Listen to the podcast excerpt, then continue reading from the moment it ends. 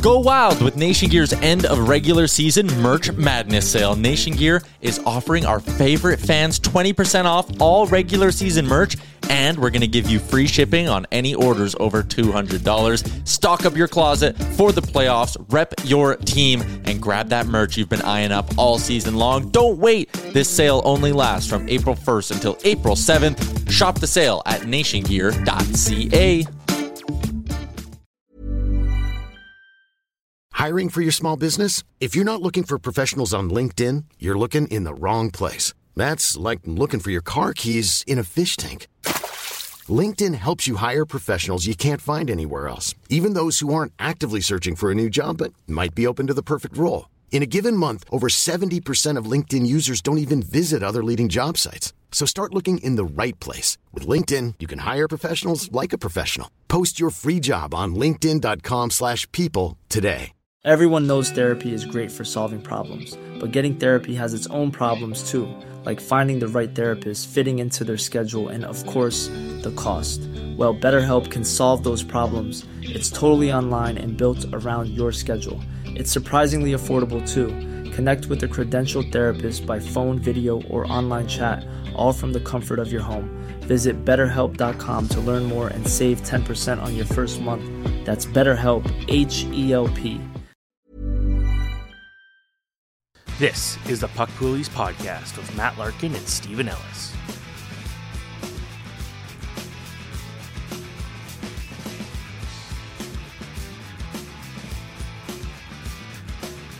Hello, everyone. Welcome to a very special edition of Puck Poolies. It's Matt Larkin here, but where's Steven Ellis? He's here, everybody. He is hiding in the shadows because we're doing something special to start the show this week. I have my two fantasy buddies, daily face-off fantasy buddies here. We have, of course, Brock Seguin, managing fantasy editor of Daily Face-Off Fantasy. Brock, how are you doing, my friend? Great. This is the uh, most exciting time of the year for us. Daily Face-Off absolutely booming. Uh, draft week is upon us. Some drafts have already happened, but this is really the big week for everything, and it's uh, it's an exciting time of the year. Excellent. And of course, we also have our buddy Nick Alberga, Daily Faceoff fantasy writer, NHL.com fantasy writer, and of course, host of the great show Leafs Morning Take. How are you doing, Nick? Fantastic. Great to be with you, boys. And I can't believe we're just a couple days away from puck drop because I don't know how much more preseason I can handle right now, quite frankly. Oh, preach, baby. I hate the damn preseason. So, the reason why, if you're listening or watching, the reason why I have Brock and Nick here today is we're doing a special game to start this episode. We're getting so close to the start of the NHL season. I know it's peak fantasy draft season right now. And if you follow us, you know that all three of us do rankings on a regular basis leading up to the season. So, what we're going to do today is called Rankings Wars. And that's wars with a Z on the end of it, by the way. We're going to go through a few discrepancies that I identified in our rankings, and we're going to see who has the right opinion. Maybe we're going to fight it out. And anyone listening and watching, you can decide who wins these battles. So, if you guys are ready, we're going to launch into it right now. So, let's start high in the rankings, guys. Okay. We're going to start with the first round. Nikita Kucherov we have for each of these picks an optimist, a pessimist, and a voice of reason. So the optimist, Nick, you have Nikita Kucherov fifth overall. Why are you so high on him? Uh, so I should preface first and foremost, I didn't update my rankings. Having said that, I do think it's wide open from like four through like twelve, where there's a variety of different players you can go. If it's not Kucherov, it's Jack Hughes or somebody else. So I'll say that. Having said that, I've always been a big time uh, Kucherov backer uh, coming off an unbelievable season, 113 points. I think a key factor for Tampa, not you know, not including of course the the news with Andrei Vasilevskiy is that they're well rested. Like when's the last time they played just like one round in the Stanley Cup playoffs? So you put that all together. I'm feeling strongly about Nikita Kucherov and having a monster here, here, and and to play like a guy who's a top five uh, fantasy draft pick. Okay, I am the pessimist. I have Nikita Kucherov 11th overall. And my logic here is are we sure we want to pay for 113 points for a 30 year old? He just played 82 games. The previous two seasons, he played 47 games and zero games. Hall of Fame talent. But I'm worried that we're at the start of a decline here. Kucherov has shown a propensity to suffer major injuries in the past.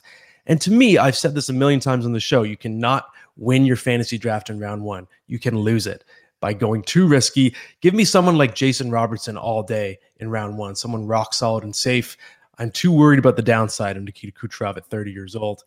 And the voice of reason, we have Brock Seguin between us, seventh overall. So, what is your thinking on Kucherov, Brock?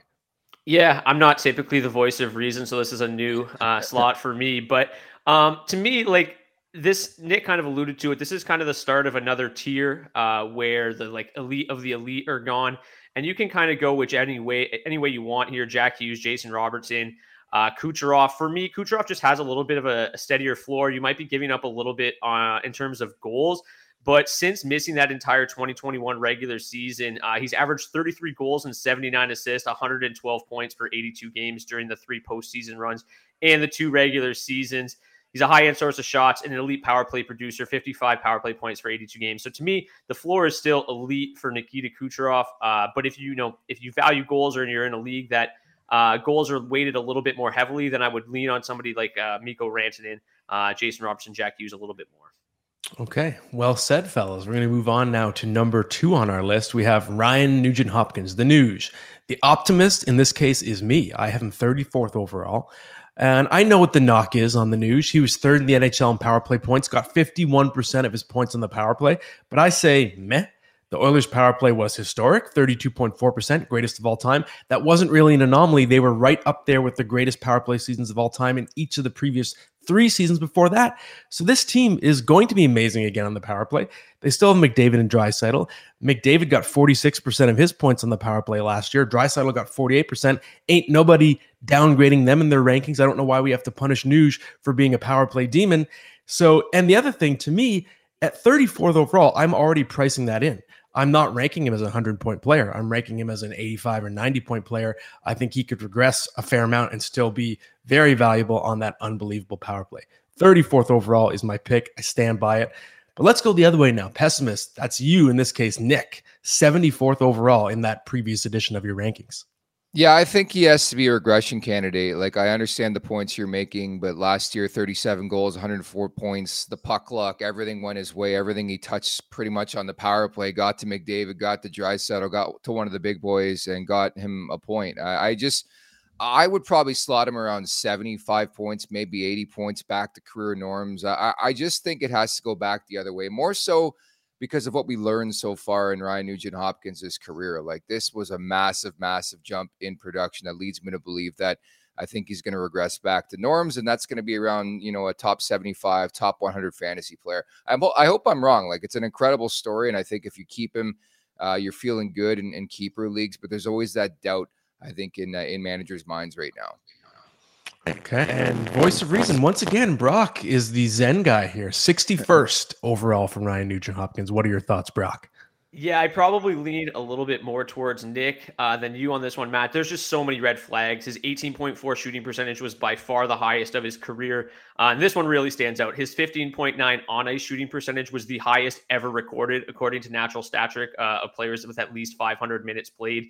Uh, so that's alarming you know, the secondary assists were, were a bit of an issue as well. Led the uh, NHL in secondary assists. Also had the highest uh, rate of secondary assists of any guy with with at least 40 helpers. So uh, I do think it's perfectly reasonable to expect a strong year uh, from Ryan Nugent Hopkins. Like even ranking him in the 60s or 70s uh, is a massive jump from where he was a season ago. But in the third round, this is really where you build the foundation of your fantasy team. And I'm not sure I'm I'm willing to pin my hopes on a guy with so many kind of glaring red flags. Uh, I do still think the numbers will be there. Uh, that power play is elite. We'll, we'll, talk about Evan Bouchard here in a minute, and, and I still love that power play. But uh, Nuge, there's just I think some safer options in those middle rounds that I'm gonna pin my hopes on. Okay, well said. Backed up with some numbers. I'm loving this. I feel like I could do this for 20 players. This is lots of fun, guys. uh, so yes, player three, as Brock alluded to, Evan Bouchard, who just is so buzzy. He makes my heart beat. I'm so excited about him this year. Uh, our heart beat faster. I mean, our hearts are always beating. Uh, so at the optimist side now, we do have Brock 38th overall, just going all in on Evan Bouchard. What is your thinking there? Yeah, he's one of the players that's just kind of been slowly rising up my rankings throughout the preseason here. And this one kind of feels like a backdoor tap in. I mean, after the Tyson Barrie trade last year, Bouchard had six, uh, 36 points, nine goals, 27 assists in 33 games uh, in the regular season and the playoffs. If you extrapolate those numbers over 82 games, that's 22 goals, 67 assists, 89 points, and 57 power play uh, points. His usage also climbed. He was up over 21 and a half minutes after the trade. And while the Oilers' power play was historically good last year, it actually got better after the Barrie trade. Uh, with Barrie on that top unit for most of the you know first half of the season, they were converting at 31.8 percent.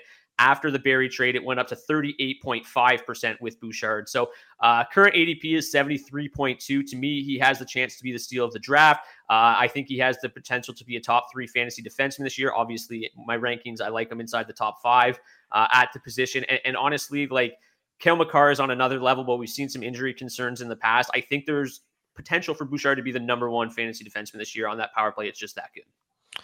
Yeah, I don't think it's inconceivable. Um, but in the pump the brakes tier, we have Nick Alberga, who's an Oakville boy, and just so is Steven, and so am I. And then Steven just throws in in the chat here, Evan Bouchard, Oakville boy, also true. But still, even though he's an Oakville boy, Nick Alberga, you're still a little bit, I don't want to say pessimistic. It's still a good ranking, 84th overall, but you're pumping yeah. the brakes a bit. I'll even go one step further. Former London Knight. I went to school at Fanshawe College. So if there's somebody knows Evan Bouchard, it's probably me. A couple games with the Oakville Blades as well. I, I just think it doesn't really matter who runs this power play. They're one of the most elite power plays in the league without Evan Bouchard and Tyson Barrie running it. I understand the numbers 17 points in 12 uh, Stanley Cup playoff games. I thought he was tremendous.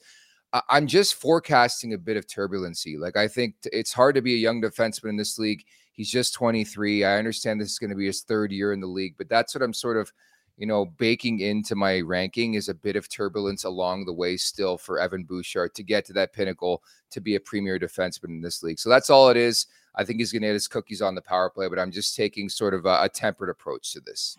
Okay, and I get to be the voice of reason here. I have him 60th. I did give him a nice jump in my rankings recently, and I do love the potential. Obviously, the ceiling is enormous. It could be 80 or 90 points on that power play, but this isn't the first time that people have been extremely excited for a Bouchard breakout and then didn't really see it happen to the level they expected. Career high is 40 points.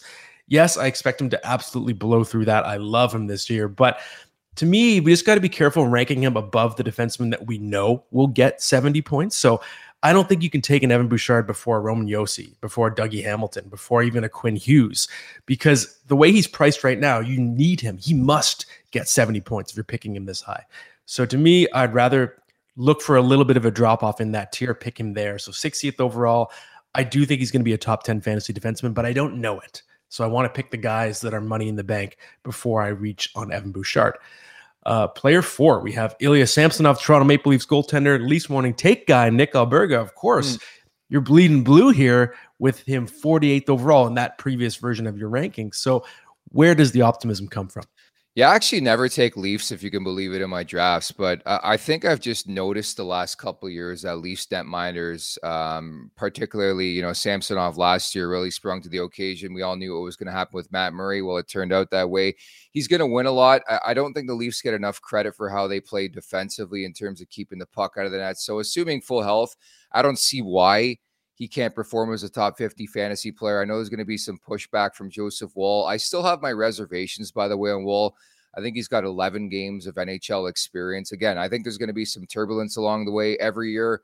Uh, and I know, I understand he's a bit older, but young net minders, it takes them a while to find their footing at the NHL level. So I think Samsonov's going to get some starts. I think he's going to get some wins, and I think his numbers are going to be particularly good, similar to last year. And I love guys again on contract years. So I actually feel pretty good about Samsonov this season. Okay, it's my turn here to be the pessimist. I have him down in 148th, with the caveat that I tend to punish all goalies in my rankings. I never rank goalies as high as other people because I just believe the position is so fickle. Case in point, what Samsonov did last year out of nowhere, right? Very good, top 10 in goals saved above average per 60 minutes, 919 save percentage on a good team, but shaky in the playoffs outplayed by Woll. And I think Matt Murray's injury problems overshadowed the fact that Ilya Samsonov has a history of injuries too. He missed 12 games last year with a knee injury, got hurt up, hurt down the stretch, nicked up, hurt again in the playoffs. And the team goes to arbitration, one year deal going to free agency now, that's not a vote of confidence. That's, that's not the expression of a team that's going to go all in on you as their number one starter. I think the team ideally wants Joseph Woll to win that job on an entry level contract as well. So to me, I just see a lot of downside with Samsonov. The Leafs, I also don't think are going to be as good defensively given the players that they lost in the offseason this year. So they might give up more chances. I just see a lot more downside, and he's just going to be much more pricey in drafts than he was a year ago. Last year, it was easy to turn a profit on Samsonov. This year, you're having to pick him at a spot where you need him to be a number one. I don't know that he is. Voice of reason is Brock here, 81st overall. What do you think? Yeah, I really like Joseph Woll. I, I think that um, he's one of kind of my late favorite late targets. Uh, but I still really like Samsonov in this spot. I think even if you're the biggest Joseph Woll supporter, uh, the best case for him this season is probably a 50 50 split with Samsonov, barring injury to, to either of them. And Samsonov was good last year, right? 233 goals against average, 919 save percentage, and he's still going to get plenty of work. The situation to me is pretty similar uh, to what you've got in Boston. And and the Maple Leafs, uh, sorry, the Bruins goalies are both going in the top three right now. So I think it's perfectly reasonable to to take the one A uh, in this situation. In in like the 80th pick, I think is his ADP right now. So um, yeah, I, I don't. You know, I probably won't have a ton of Samsonov, but I think in that ADP, he's a perfectly fine pick. Uh, I just probably will fall back to Woll like 80 picks later a little bit more frequently. But um, if, if I had to pick between like Samsonov and some of the the Bruins goalies or some of those other guys in, in timeshares ranked above him, I like where he's going around the 80th pick right now. Okay. Uh, player five. So now it's my turn to start uh, overhyping uh, everybody knows I've been very all in on Cole Caufield. Actually, just snagged him in my keeper league draft last night as well. I'm the optimist. I have him 45th. I have him so much higher, it seems, than everybody else. Even in the expert league draft I did, I snagged him when it seemed like there was no interest. But again, I'll rhyme off some numbers for you 48 goals in 83 games since Martin St. Louis took over. Top three in the NHL in five on five goals per 60. Only Matthews and Pastrnak scoring more at five on five on a per 60 basis than Cole Caufield. Some people will say, well, hey, what about the power play? Exactly. What about the power play? What if the Habs power play improves even a little bit? Then you're going to get a goal explosion from Cole Caufield. I think 50 goals is not out of the question. I mean, he almost got it in his last full season of play, right? I think he gets 40 if he even plays 70 games. So I think he's massively undervalued. On the other side, we have Brock, the pessimist here, 105th overall for Cole Caufield. What is your thinking? Yeah, like to me, even if he's, you know, top 15 in, in the NHL in 55 uh, goals for over the last two years, he's 527th in assists per 60 over the last uh, two years. 83rd in power play goals per 60 as well. Uh, the Canadian second worst power play over that time span. I don't think it's going to get that much better, uh, operating under 15%. To me, like without a doubt, just a terrific goal scorer, but a bit of a one trick pony when it comes to fantasy. Doesn't really offer you a lot more outside of the goals and the shots on goal. Uh, and and just to me, still the durability is a massive concern. He's missed 31% of the games over the last two years. Uh, to me, he's basically Adrian Kempe without the hits uh, upside and the durability. Um, but with all that said, um, he is still just 23 years old. Obviously, there's room for a breakout this year. This is usually uh, the age where where players start to take that next step and really ascend into to fantasy stardom. So I do think that there's a lot of upside here with Cole Caufield. I'm still several rounds ahead of his ADP. I'm just not quite as high as him uh, as you, Matt. But I, I, like him a lot as like an eighth, ninth round pick, which is uh, still a couple spots ahead of where he's going. But I'm a little nervous about taking him in the top 50 just based on the durability and the fact that he doesn't offer you a whole lot of category coverage outside of the goals. Okay, fair enough. Fair enough. I'm hoping he's still young enough at 22 to not be an injury prone guy, but we will see.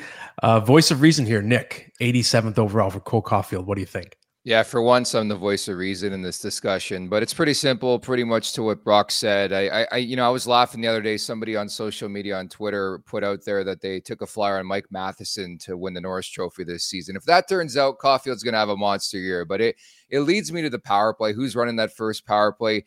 Outside of that, Caufield, Suzuki, Kirby Dach, they need more from him. Like, who is going to provide the offense for the Montreal Canadiens? And I think on top of that, again it's all about goals. It's all about shots. So that's probably why I have him in that range. Having said that, I think there's a really, really high ceiling with the player. Again, as you guys mentioned, still relatively young in his career, and I, I think there's a potential to score 50 at some point in time. I just, I don't know if it's going to happen this season. Okay, we're gonna finish it off with Jeremy Swayman. Okay, so Obviously, he's a polarizing player. It depends a lot on league format. Some people seem to really have him high because of those rate stats, but I worry about the volume. We're going to start with the optimist here. Nick, that's you. You have him 62nd overall. Yeah, so I, I'd be honest, like he's probably in my zone of like 60 to like 75. Um, the first take is that I think Linus Ullmark is is going to regress. I mean, it goes without saying the numbers were just ridiculous last year, and then you lose Bergeron, you lose Krejci, you lose Hall. Having said that, like I, I think Boston's going to be better defensively and a better team than people are giving them credit for. Like I think this is so subjective on how you truly feel about Boston. Like if you're one of those people who think they're going to miss the Stanley Cup playoffs, then I get it. But I, I, still think they have a team competent enough to be one of the better defensive teams in the league. So I think the statistics are going to be there with both goaltenders. But I do think Swayman's going to pull for some uh, for for some playing time because I ulti- ultimately I do see a scenario down the road or maybe even later on this season where Swayman's like the one A and and somebody else, you know, Ullmark right now is the one B. Like I think he has the potential to be that stud fantasy netminder. So I think the ascent continues this season. Okay, and I'm the pessimist at 172nd overall, way down there. And I think potential, that's the word that I'm going to pray on here. Potential. I think that Linus Ullmark is not getting very much respect in rankings for someone who literally just won the Vezina Trophy, had arguably the best season by a goalie uh, this century. Our great writer, Paul Paduti, put together the argument of, as to why his season was so unbelievable. And I'm not saying I expect Ullmark to repeat that. What I'm saying is it's bizarre to me when people are projecting Swayman to just steal the job of someone who had the best goalie season in the last 20 years. Ullmark starts the year with a pretty strong grip on that job because of it. I think the cap for Swayman starts is maybe 35. And I don't think you can pick Jeremy Swayman to be your first goalie when he might not even start half his team's games. I get that the rate stats are going to be great, but the other thing is how great are they going to be? Boston lost Patrice Bergeron, David Krejci, Tyler Bertuzzi, Dmitry Orlov. This team did get a lot worse. I think that includes getting worse defensively. And after winning 65 games last year, it might be 45, 45, let's say 45, 27, and 10. That's a 100 point team. That's still 20 fewer wins for your goalies to accumulate in fantasy if the Bruins regress to just being very good. So I just see a lot more downside than people realize with the Jeremy Swayman pick. I think it's a reach. Uh, Brock, you have him at 131st, voice of reason. Yeah, uh, I actually recorded uh, our goalies episode on our uh, DFO fantasy podcast last night and had Jeremy Swayman as my bus just because of of this ADP doesn't really make a whole lot of sense. As you guys mentioned, he's limited um, in terms of usage by Ullmark. I think at best that this is a, you know at best a 50-50 split, but this team isn't winning 79% of their games like they did last year. Uh, they can't support two top 10 goalies without the elite record, uh, and I don't see them getting there without Patrice Bergeron primarily. Obviously, Krejci is a big loss as well, but um, you know, I, I, think one of them is going to be a bust. It's unavoidable that Ullmark or Swayman, one of them is going to be a bust this year. I think Ullmark's going 30th. Uh, Swayman's going like 59th right now. It's terrifying because um, the Bruins just weren't that good of a team without Patrice Bergeron. Uh, their their uh, expected goals for share went from uh, 63% with Bergeron on the ice to 50% without him last season. So I don't think this is going to be a smooth transition uh, without Bergeron. And uh, yeah, like I would rather put my chips in on Ullmark at 30 than Swayman at 53 just because of what Ullmark did last year. But I honestly don't like either one of them at their ADPs. Okay. Very well argued for all six players, guys. This was so much fun. I love this. Again, I could do this all day. It's, it's a blast. I feel like I'm just at the bar having a debate with my buddies. So I, it's greatly appreciated both of you coming on today.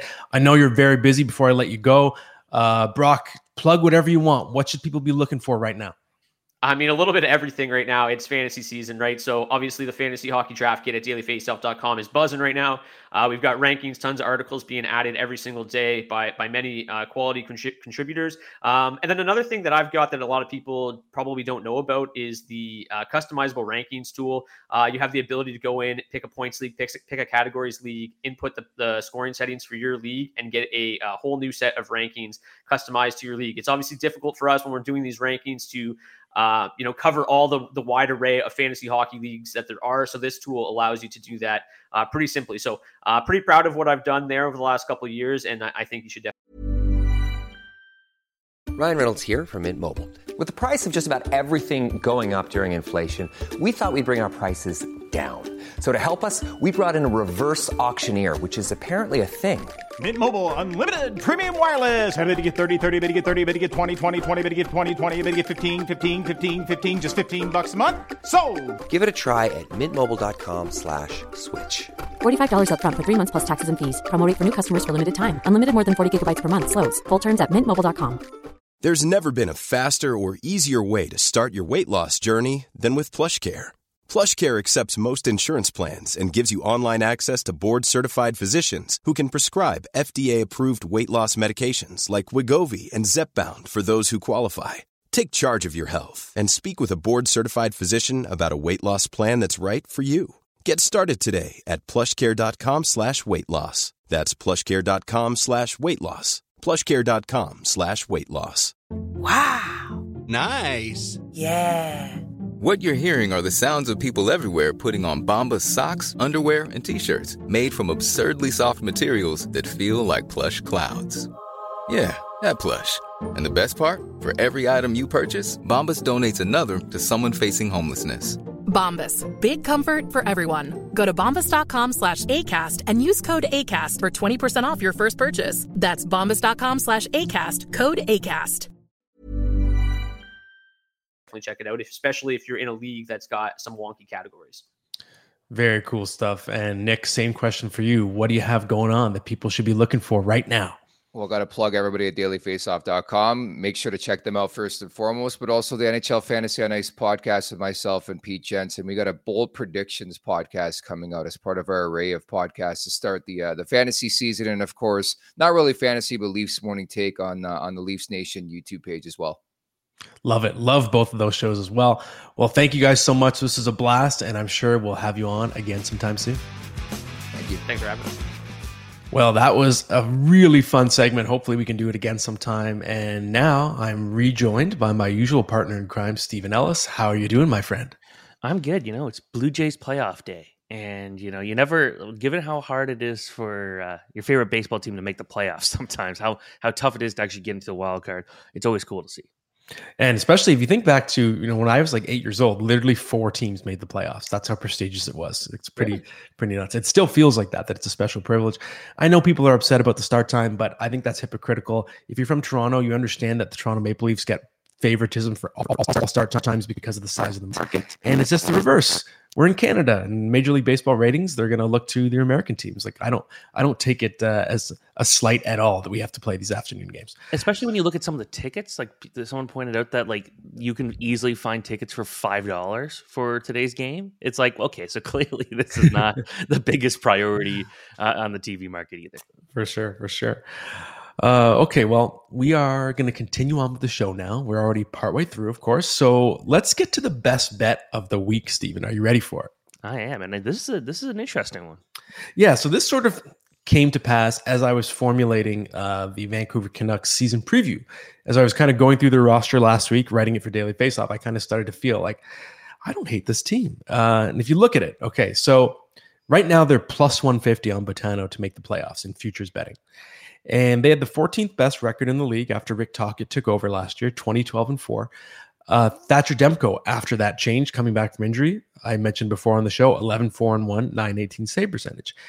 They were an above average team offensively, not great, but good enough, a little bit top heavy. But defensively, they've improved a lot. After Tocchet took over, their ability to prevent high danger chances got much better. Uh, in the forward group, they added Pius Suter and Teddy Blueger. That's great for checking, penalty killing. They added Carson Soucy to that decor to play with Quinn Hughes as a stabilizing presence, big body. Filip Hronek, a pretty good play driver at both ends of the ice. Obviously, got hurt after they traded for him and is going to be ready to start the year now. So that's a big addition to the blue line. So if I go through it, also you added Casey DeSmith, so much better insurance policy in net, 912 career save percentage. And this team already pretty decent offensively, and I think they look significantly improved in terms of all forms of keeping the puck out of their own net on D and in net or and in goal. And we know in the Pacific Division, Anaheim and San Jose are terrible. Uh, you have Edmonton, LA, Vegas, Seattle as playoff teams from last year. Vancouver, if you can beat out Calgary, I think that's a playoff spot. I think the fifth the fifth spot in the Pacific Division this year is going to be a playoff spot. I think we're only going to see three teams in the Central Division make the playoffs this year. So I actually think the Vancouver Canucks are going to be fighting right down to the end. I predict with Calgary in the low 90 point range, 92, 91, something like that. And because of that, if it's that close, if it's that much of a coin flip in my mind, I like the plus 150 bet on the Vancouver Canucks. What do you think, Steven? Uh, yeah, I'm. I think I got them going fifth in the division. Uh, so that would kind of in, go in line with what your thoughts are of making the playoffs. I think for them, it's Thatcher Demko is such a mystery for me. I think that at his highs, he's one of the best goalies in the league. The issue is we saw parts last year. We've seen injuries. We've seen things like that where I just truly can never rely on him, especially in fantasy hockey. Very hard to rely on him. Um, so it'll be interesting to see what happens. But I think that you, you hope that Casey DeSmith is uh, a solid enough backup goalie. You know, goaltending was a bit of a concern in Pittsburgh. DeSmith can come in here and still be the guy that he's a solid backup. There is also Arthur Silovs, who I wouldn't be shocked, you know, if he's the first guy called up and, and can steal some games because we know he's a, a, solid goalie, just won the WHF goalie of the year. So I, I, think that Vancouver's probably in a bit of a better spot. Hopefully this year there's just less distractions for this team. You know, just started from the beginning of the year with the staff side of things. Then there's a coaching change, and there's players, the rumors wanting out. That we don't know what Pettersson's going to be doing now at this point um, in terms of his long term future. But I feel like there's at least a little few, there's fewer distractions this time, and I hopefully that will let them at least start well and kind of maintain that. Yeah, I think that's very well said. It comes down to can they finally play good hockey at the start of the year when the games matter? Uh, because they they have a history recently of surging with a new coach, and then it doesn't carry over to the next year. So we will see, but I'm cautiously optimistic. Uh, okay, Steven, next up, we have some solid questions. We actually saved a bunch of them from last week because we had too many to answer. So we're going to carry over some of those puppies and let's get to them. Yeah, this is the one of the few times that you haven't had to ask me to make sure uh, look for other questions on YouTube. We just had so many people that were interested in, in the last couple episodes. So thank you. Uh, so this one comes from Heavy Kevy, I guess. Uh, points only dynasty league position doesn't matter. Who do you like for this season and who do you like for long term? Barbashev, Hayton, Tommy Novak, Foerster, Taylor Raddysh, Edel, or um, Maccelli? Yeah, good question from Heavy Kevy because a lot of these players, they're not similar players necessarily, but they're all, I'd say, tiered similarly. Um, Ivan Barbashev, his pace as a Golden Knight, so the regular season and the playoffs, the pace he's he's delivered as a Golden Knight, 24 goals, 62 points, 208 hits per 82 games and he's pretty locked into that first line role alongside Eichel and Marchessault uh, to start the season. That was the cup winning line, right? So I like him a lot in the short term. I think he's actually kind of underrated.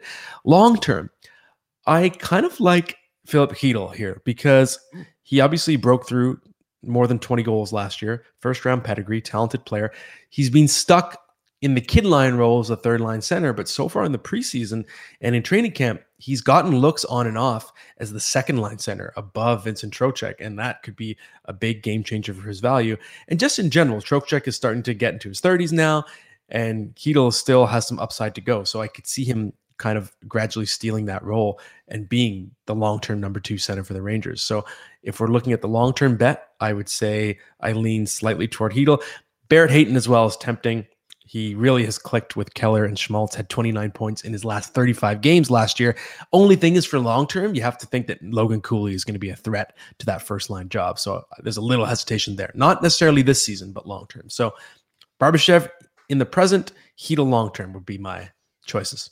I like those. Um, I was going to say the same thing about uh, with, with Barrett Hayton, where you know this year it's probably going to be a very good year, but Logan Cooley's he's knocking down the doors. Now, again, Cooley could be maybe Cooley ends up becoming the number two center just with those line mates, and it doesn't really matter. And you still see the chemistry there with with Hayton and Keller, but uh, you know, put it this way: Arizona is worth keeping an eye on now this year. It's going to be a team that there's there's some options there. They've got two legitimate like lines now after last year when it was like looking like Travis Boyd was going to be the number one center for a little right. bit. So got to say it looks a little better now.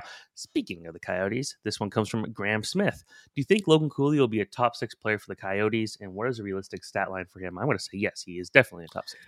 Yeah, I hope so because I just uh, Graham, I just snagged Logan Cooley in my keeper league draft last night, so that's exciting. Um, yes, I do think he will absolutely be a top six player for the Coyotes this season. I think he's going to be their number two center. Uh, I think he'll get some power play work as well. Maybe not first unit right away, but he'll get some. Um, and what I like is even as a uh, number two center, as Steven alluded to, the quality of support around him is not bad compared to what it would have been even a year ago. So right now it might be you know Jason Jason Zucker, Dylan Guenther. It could eventually be Lawson Crouse or Matias Maccelli could be mixed in there. But the bottom line is there are plenty of options that actually are pretty solid for Logan Cooley, which I love. He's obviously a very dynamic player. and can make plays all over the ice, make his teammates better as well. So I'm looking for 20 goals, 30 assists, 50 points in his rookie season. I'm going up to Ante. I think he gets 60 points. Ooh. I think maybe him and Bedard are the only two that make that happen. I just think that, you know, with Arizona, there's no real, like, there's no real reason to believe they're going to be like a true playoff contender, like go far. So their you know expectations are low, and I think they could just keep freewheeling it. But you know they wanted him to turn pro for a reason. He could have gone back to one more year of college. Probably, I'm not sure how much he would have had to gain from that, but he could have gone for the national title. He would have been a big. Uh, force for the University of Minnesota, which is taking hit after hit this summer, so for this offseason, I should say. But uh, when it comes to Cooley, I, I can see him hit 60, um, maybe more assists than goals. But I just think that he's just again, they, they believe in him. And watching him now, seeing that one goal he scored against LA Kings was really cool. Uh, maybe some questionable defensive plays there, but uh, you know, I, the talent's there, and I think that they're they're going to give him free reign to do everything. We'll see him on the power play, so I don't know. I can see sixty. I hope you're right. I really do. I think it's only a matter of time. Just a matter of it's a question of just how big is the role? What what's how many minutes is he going to play this year, and is his body ready to handle the rigors of the NHL and long schedule. Sometimes college players hit that wall partway through the year because they're not used to playing so many games. They're used to having all that time in the gym during the week as well. So we'll see. Should be interesting. Well, here's a question for you. Would I know we've seen a season of Matty Beniers, we have seen no seasons of of Logan Cooley, but when you look at Beniers, he had 57 points last year. Like again, uh, Cooley 60 doesn't seem crazy when you if I'm comparing the two of them together. Yeah, that's a good point because in terms of offensive ceiling, I think everyone would agree that Cooley's is much higher than Beniers. Beniers is someone who's compared most commonly to Patrice Bergeron in terms of just being a two-way guy. I actually think he's a, a, a, not quite a bust, but a mild trap pick in fantasy this year because he does so many little things well. It's not like Beniers needs to be an 80-point scorer. He might be a 65-point scorer this year, 70 point. So long term, I I see it. I just can't – I, I, I still think Beniers has a better team around him, uh, a lot of experienced forwards as well. So, but you're right. He, he could be he could be this year's Beniers. See, from a fantasy perspective, let's say Shane Wright ends up becoming this really big, great prospect for the the Kraken. Well, he's a really good two way player, very good defensively. Then you've got your number one and your number two center that are both very good in things that don't necessarily transition into fantasy hockey. so there's that to keep an eye on. But hey, if it works out for Sad, I don't think they care.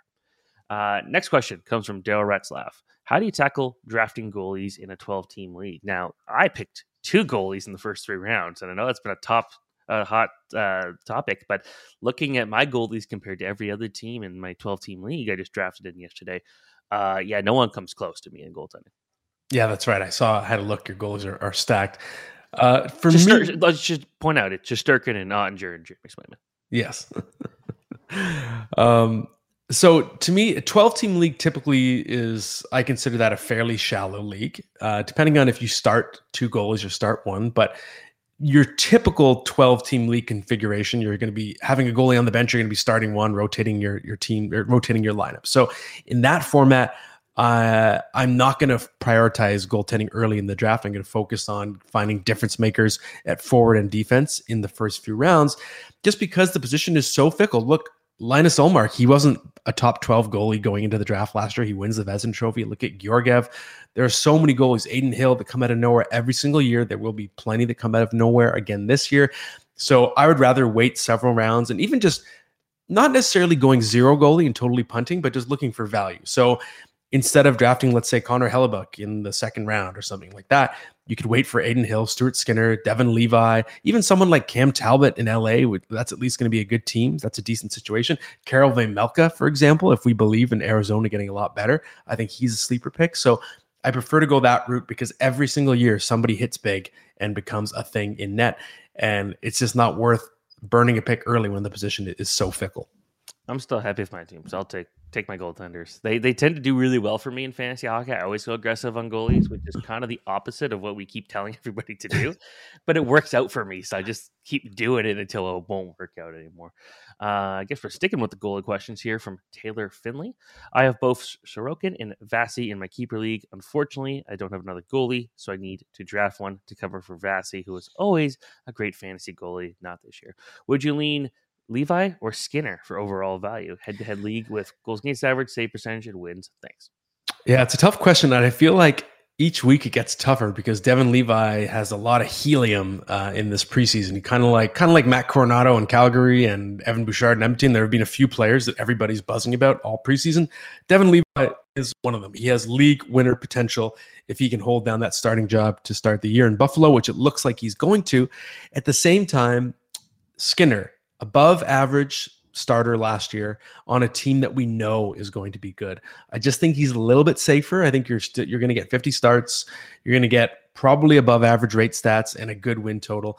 Devon Levi, we think is going to be good. Like I, I have a good hunch. I think Buffalo is going to make the playoffs, but we just don't know it. So I'm a little bit risk averse in the early and middle rounds of fantasy drafts because I, I want to take the sure thing over the hunch. At the very end of a draft, hunch away. But at this point, if you're going Devon Levi, you're passing up on what could be a top 10 goalie. That's the ceiling, I think, for Stuart Skinner. Although Jack Campbell's looking pretty good right now. Yeah, that's a threat. And that's that's why it's it's consideration, right? So we know Skinner didn't look good in the playoffs and Campbell's not going away. But I still think he's in the starter's position to, at the moment. And Levi, it's still he's still a rookie. He's undersized. We just don't know enough about what he's going to be at the NHL level yet. No, that's very fair. It's not the year I'd be looking to get Devon Levi. Uh, now, of course, he's going to go win 36 games this year. Look he amazing. might. He honestly might. I just I want to know what they're doing with their goalie situation. A lot of talk about what they're doing with Toronto with Martin Jones, and you know he's had a decent preseason. But what about Buffalo? They got a couple guys there they got to deal with. Uh, last one comes from Sean. Need to process my keepers. Standard stats. No peripherals. D get one extra point for goals. Marchand a freebie because he's 35 plus. Get to keep four more. Torn between which four of Hischier, uh, Roman Josi, Morrissey, Carlson, uh, John Carlson, and uh, Linus Ullmark to keep. Start one center, two wingers, two defense, one goalie. Thanks, Matt. Okay, yeah. Thanks for the question, Sean. Um, to me, I would go Hischier, Josi, Morrissey, and Ullmark, especially because you only start two Ds. You already have Josi and Morrissey. I don't think you have to worry too much about John Carlson. He's 33 years old. His prime is now over, coming off an injury where he had a really scary injury, got a puck in the head, fractured skull. Uh, he did come back, but it's still something that can affect a player, might make him more hesitant, might make him more risk averse if he gets hurt again. There just is some downside to worry about after such a serious injury. Uh, and the other four players there, they're all in their primes. Uh, and Carlson, odds are he's going to be a good fantasy defenseman, get a lot of power play time still. He's had a great career, but I just think compared to the other four that I named, Carlson has a lot more downside right now. Okay, no, I uh, I kind of agree with that. So yeah, that's all the questions. Again, thank you everyone for sending so many great questions recently. All righty. So we're going to finish it off, Steven. The special episode, not our typically formatted episode. We'll get back to that next week, but uh, we'll do the starting lineup to finish it off today. And what I want you to do here is I know that you're not a big TV guy. Uh, you're a racing guy, you're a hockey guy, you're a weird unicycle hockey guy. But I'm curious, are there any TV shows you do enjoy? And let's hear your starting lineup of those shows. Yeah, so I don't, watch a lot of time a lot of TV shows, except one of the shows I'm picking here, I'm actively watching uh, as of last night. So uh, let's start with that one's not yet, but let's go with How to Get Away with Murder. Uh, I don't know if you've seen that show. Uh, Viola Davis, yeah, yeah, I love that show. It was, I thought it was so well written, and you know, it's, uh, I kind of just watch it. That's what I'll say. I was really disappointed when that ended. I don't know if I love the way it ended, but I was disappointed when it did. The next one is probably the worst of all the shows here, but I enjoyed it. Manifest uh, I don't. I think I may have mentioned this before, but it's about how these people were on a flight, uh, eight it's called, and uh, it went missing for five years, and nobody on the flight remembers it, and it's kind of trying to figure out how that happened. It gets a little off the rails. I'm not really into sci-fi stuff, and unfortunately, it gets to a point where everyone's got superpowers near the end. Um, but uh, I'd say that it was still a really, really fun show. I really enjoyed it. Also, I did go on a flight number eight two eight, which uh, while I was actively watching the show, that scared me. Uh, the next one, as a big Spider-Man fan, I had to throw one of them in, and it's the Spider-Man from the 1990s, which I believe is 1994 to 98 was their run. Uh, that was the thing that really got me into it. Uh, it introduced the Spider Verse. Uh, it was kind of the first thing to really do something like that on on TV or, or movie. Um, and it just like it stayed true to the comics, but it, it just it was so well done for its time. And uh, you know, I don't know if we've seen a I, I, can't say I watch a lot of cartoons these days, but I don't know just from seeing things online that we've reached a Spider-Man as good and as deep as that one was. Uh, next one, the one I'm actually actively watching, Sex Education, is hilarious. Uh, it is good. If you've seen the season four uh, episode one, it's like the one of the one of the funniest moments I've seen in TV happen. Uh, I recommend that. Oh, that's all I'll say there. Um, I don't know what it is with these British TV shows. I know what they're doing, but uh, it's well done. Um, going back to kind of the How to Get Away with Murder um, uh, style, going to Scandal uh, which I think was probably the better of the two shows. Um, by the, I think her name was uh, the, the production company was Shonda Shonda Rhimes. Yep, Shonda Rhimes. Yeah. Um, I thought Scandal was just better. I thought that show. I don't care one bit about following politics that closely. It's not interesting to me, but that made me like actually care. It was pretty interesting. Uh, well done. Uh, and uh, yeah, that was disappointing when that one ended. And uh, number one, I'm going to have to go with The Simpsons. And it sounds like my phone is ringing over there. Sorry about that. Um, the Simpsons, I just, I, I can, whenever it's on TV, I will always watch it. I am also probably one of the few people on the planet who still enjoy the new episodes. They're pretty funny. It's just people kind of write it off after, uh, for a lot of people, write it off after like their early 90s seasons. Other people write it off after the movie. I still think that it's entertaining. The animation's probably the best it's ever been. And uh, yeah, so I still like The Simpsons. That's still my number one. Okay, I, I, like I like the Pixar. Really, uh, all about the letter S. Almost every show there started with the actually. letter S. Yeah, you are correct. Uh, only two of them were not. yeah, bizarre. Uh, it's weird. Yeah, Simpsons always fascinates me in the sense that like I consider it an all time show. Yet I've seen now maybe one third of it. Like I was one of those people who dropped off after season ten. But if I ever revisit those early episodes, they're still unbelievable. Sex Education, I'm watching right now. I have one episode left in the series. I, I just watched the second last episode last night my hot take about sex education Otis is kind of a bad person. I think he's uh, yeah. selfish, yeah. narcissistic. He only cares about himself. I hope he finds some redemption in this last episode, but uh, Otis sucks. That's what my wife and I both say. Uh, and yeah, I, I, I agree. I've done four episodes of this, yeah. Before, so I'm still I'm still a little bit. But it's a great show. Love it as well. Uh, and of course, uh, Spider-Man '90s. I watched it as well. I thought it had the best I love the two part episode about the symbiote costume, and it had uh, I think the best treatment of Michael Morbius as a character as well. Yeah. Oh, yeah. It was uh, not of that. Uh, who was it? Um, Kingpin was very good. Kraven was good. Like it got everybody except for Sandman because of the time Sandman was supposed to be in a Spider-Man movie that never happened. But uh, it was just like it was. I, I rewatched some of it recently, and have, have you seen? I can't remember if I asked you before, but have you seen the Japanese Spider-Man? Mm, no, I have a T-shirt of it, but I haven't seen so, it. So the Japanese Spider-Man, it's like he's. Uh, I've watched it a few friends, but it's basically. Uh, it was the first like real live action uh, adaptation, but it was like not even close to real. Like he shoots like machine guns. He turns into like a Gundam like robot thing, like you see in uh, um, like more like Power Rangers type thing, and uh, he's fighting Doctor Monster, which is the greatest name for a, a bad guy I've ever heard, and it's it's not even close to like re- reality or or any other Spider-Man storyline, but it's like like I think it was like the 70s it came out. It's so bad, it's good. That's what okay. I enjoy watching. It's all on YouTube. Okay, that's good to know. Maybe I'll check it out. Well, that was a good addition to the starting lineup. And that is it for this week's episode. Hope you enjoyed it, everybody. We'll be back next week. And next week will be the start of the season. So we'll get into our in season format. We'll start looking at waiver pickups, all that kind of stuff. And we'll see you then.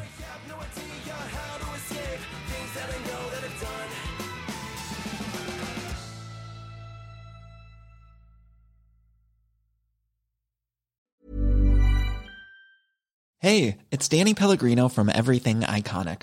Ready to upgrade your style game without blowing your budget? Check out Quince. They've got all the good stuff shirts and polos, activewear, and fine leather goods, all at 50 to 80% less than other high end brands. And the best part? They're all about safe, ethical, and responsible manufacturing. Get that luxury vibe without the luxury price tag. Hit up quince.com slash upgrade for free shipping and 365 day returns on your next order. That's quince.com slash upgrade.